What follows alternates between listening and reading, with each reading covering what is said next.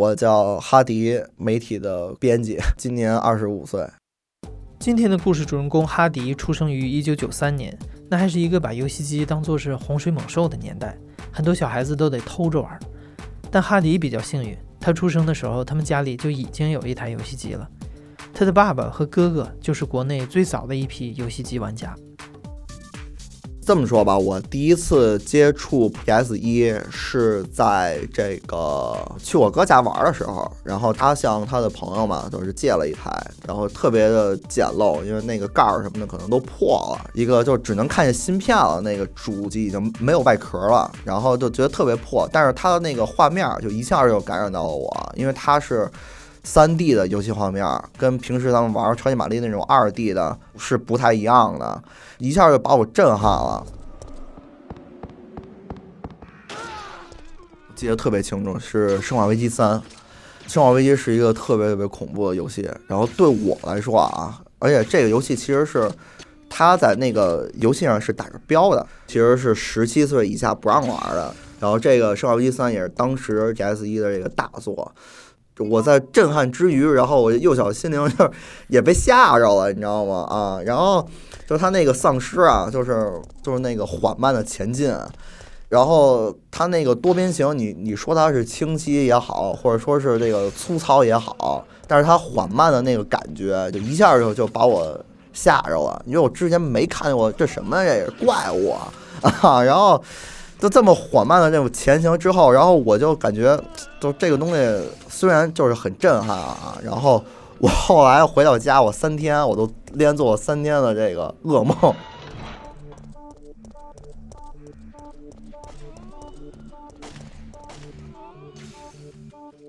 就这个画面跟我之前认知的游戏完全是不一样的，因为它最厉害的地方就是它主打了电影化叙事的这个方式，就他将游戏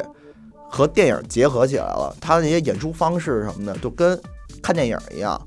和我们之前玩的超级玛丽什么的是不太一样了，所以我就一下就被吸引到了。因为这个东西好比来说，您使一个诺基亚手机，就那种特古老那种，然后我是 iPhone 8，我操，那惊了，我靠，那这不一样，这完全就是两个时代的东西，所以我就哭着喊，然后说也向我家里不是要一台嘛，然后那我父母就说那个你考试考好啊，奖励一台，然后就好好学习嘛。当时我就记着我爸，然后骑着自行车带着我去鼓楼，然后买了我属于我的第一台游戏机，算是 PS1。那个游戏机是2002年买的，然后那会儿是正赶上2002年世界杯，所以就同步发售了一款叫《实况足球2002》这么一款实况足球的游戏，而且它是结合现实，因为它那里边的球员都是现实当中有的球员，所以我可以拉我爸、拉我哥或者拉我楼里的小伙伴什么的都来玩。因为实况足球那会儿赶上世界杯嘛，这个游戏特别特别火。我们在包机房或者说在街机厅什么，你去外边看，大家都在玩这个游戏。但是我家里有一台，就感觉我那会儿瞬间就变成孩子王了。我靠！当时对我来说的话啊，就是说游戏机这个东西，就好比说是你们在听大流行的时候，我听一个金属，我听摇滚，就觉得我这东西我操，我在你同类之间我就是一个特别特别领先的那么一个人，你知道吗？就是但是这个感觉我有这个优越感，但是这个优越感是游戏机带给我的，因为游戏机这个东西在当时那个年代是一个玩物丧志的一个洪水猛兽。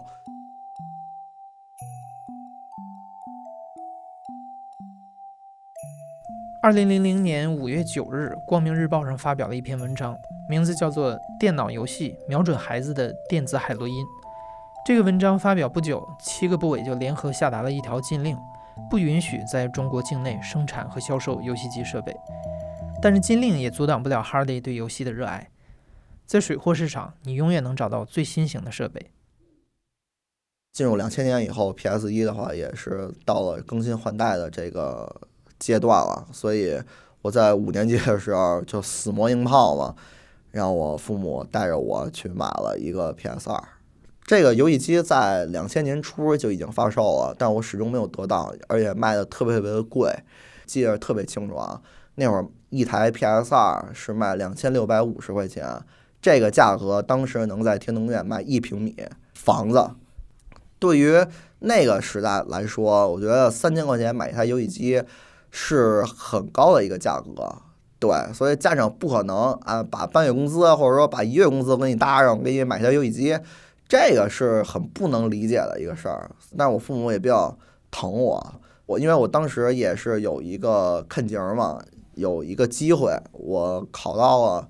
就是我理想的那个初中，在小升初的时候，所以我也是作为一个奖励嘛。初2的时候，我想让我妈给我买那个360 XBOX 360，然后我妈就说：“你现在学习这德行，你还就练管我要游戏机什么的。等你中考完了，如果你考上那学校，那给你1万块钱，你随便花。”当时她可能就是这气话，我说：“那你说话算话。”我也跟她置气，结果我真考上了。后来他就真的给我了1万块钱去让我去消费，然后当时把所有的游戏机，当时市面流行的游戏机，比如说 V、360、PS3， 我都买了。上高中以后，那会儿我们有一个称呼叫全机种制霸，就是你所有的游戏机的种类我都有，制霸嘛，就是霸占了。当时有这么种说法，我就达成了这个成就。对，后来13年买 PS4。PS4 是我第一部完完全全是通过自个儿挣的钱去买的游戏机，当时我记得是为了买这个游戏机，我想方设法的，然后去找工作。其中有一家教育机构，正好缺一名那个英语老师，所以我就只干了1个月，我就正好拿着这个钱，加上自个儿原来攒着点生活费什么的，然后买了一台 PS4。因为其实 PS4 到现在为止还是一直在陪伴我的。因为当时啊，我们在国内有一档节目叫《游戏东西》，它是国内可以说是第一档以游戏为主的电视节目。通过这个节目，我认识了很多很多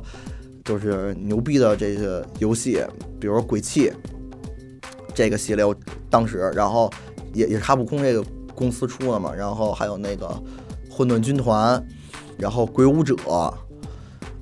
中国那会儿国内有2家杂志是特别的有名的，一家叫电子游戏软件，它在2012年的时候已经停刊了，但是它是国内可以说是最早的了，它在94年就开始创刊了。它在我们这个游戏媒体这块是老大哥，但是后来它又在97年的时候，它的竞争对手有一家叫游戏机使用技术，在现在依然在创刊，而且它现在是中国唯一的一本电视游戏杂志。因为在小时候我上学的时候看游戏杂志的时候，就是很幼稚的认为这本杂志的编辑啊什么的，他们成天就是玩游戏，就是可以以一个玩游戏为工作的这么一个的工作，我就觉得特别幸福。然后我其实在小时候我也喜欢写东西，所以我就想成为游戏编辑，这个东西其实是我一个梦想，但是它对我来说真的是特别特别的遥远。因为第一，游戏在当时在国内可能没有什么前景，那会儿还是洪水猛兽呢嘛。第二的话，你除了这个杂志社，那可能没有第二个就职的这个方向，对吧？而且它又在深圳上，至少从我来说啊，我是不愿意去外地去工作的，所以说这个东西只能是一个梦想。后来09年大家都开始玩微博，然后我在微博上，我第一次看到了有一家这个叫集合网这个媒体啊，然后他们形式也不是做一些视频啊什么，但是他们做了一个游戏电台，我就觉得特别特别的亲切，就感觉就是身边的朋友然后再跟我聊游戏一样。其实是集合网跟其他游戏媒体最大的区别的地方，集合网自始至终啊，就是它不太愿意去做一些功能性的这些内容，他们更把焦点聚焦于某个游戏的文化，它并不是说这东西哦，我这关应该怎么走，应该怎么跳什么的。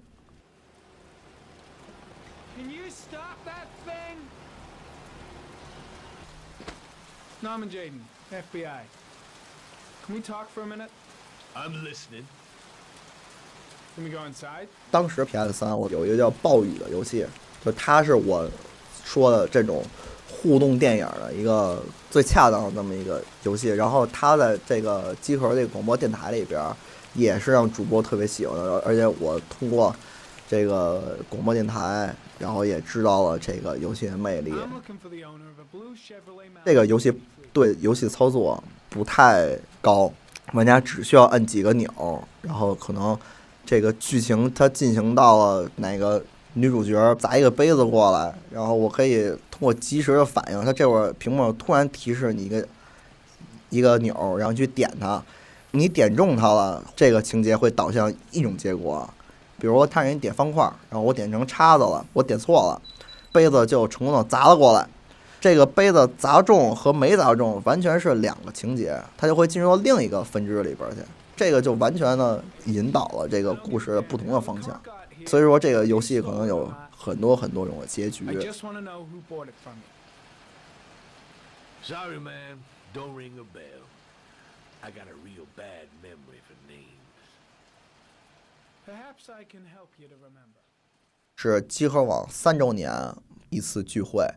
然后这也是我第一次线下去见集合网这些主播的一次聚会。当时是在雍和宫一家叫 School 的一个酒吧里。原来那个网络环境，一说见网友，老以为是那个丑流氓啊，然后就觉得是一个特不正经的一个事儿。其实真的完全不像臭流氓，完全没有洪水猛兽那感觉似的。我见着他第一次印象特别深刻，我先跟他打一招呼，然后我就问他，我说你知道我是谁吗？他说你不是 Hardy 吗？然后我就特别的惊讶，因为我只是一个用户而已，他每天可能就面对那么多听众，3周年了，那这个集合网其实那有已经有一波听众了，已经有一定数量的用户群了嘛，但是他一下就认出我，而且还叫出我名字来了，我就觉得就挺惊讶的吧，可能说是也是挺开心的，因为我们都互相认识，就这个距离感就更加的小了，就更加有亲切感了。因为当时集合网对我来说是一个特别重要的一个东西，因为我在大学的时候其实没交到什么朋友，但是我自个儿时间待长，可能也寂寞，排解寂寞的方式就是听集合网。他们在广播里的每一个梗、每一个台词什么的，我都做到那种倒背如流那种程度。时间进入2014年，无论是电脑上还是手机上，游戏早就已经成为我们生活的一部分了，没有人再把游戏当作是电子海洛因。所以国务院发布了一个通知，允许外资企业从事游戏设备的生产和销售。至此，长达14年的游戏机禁令正式解除。后来集合网在4周年的时候，也是在2014年，他们正式成立了公司，正赶上我大学快毕业了，他们就想招聘实习生，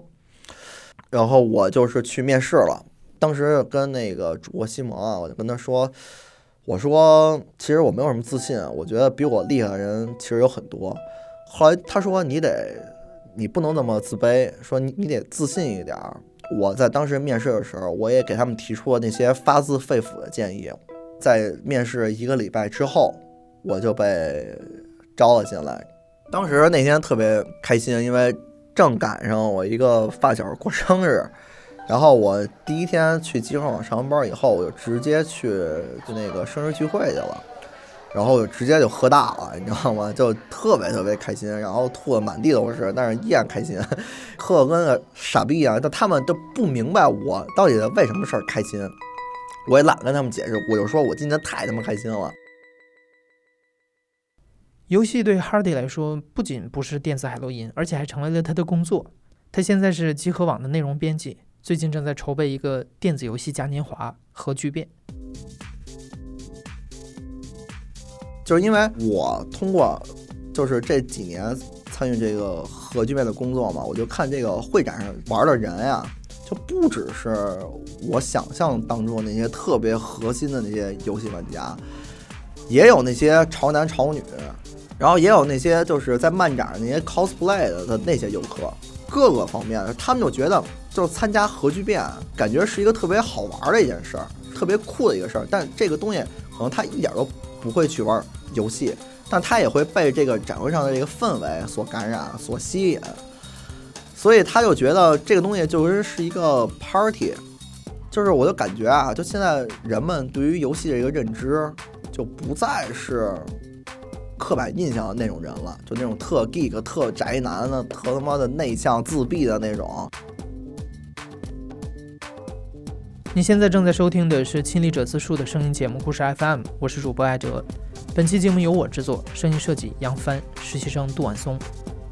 集合网的电子游戏嘉年华核聚变将会在5月5号开幕，地点在北京。故事 FM 现在拿到了10张赠票，想送给大家。获取的方式很简单，关注故事 FM 的微信公众号，并在本期故事的推送下留言就行。截止到4月25日0点前，留言点赞数最高的5位朋友，我们将每人送出2张核聚变电子嘉年华的首日门票。祝你到时候玩得开心，感谢你的收听，咱们下期再见。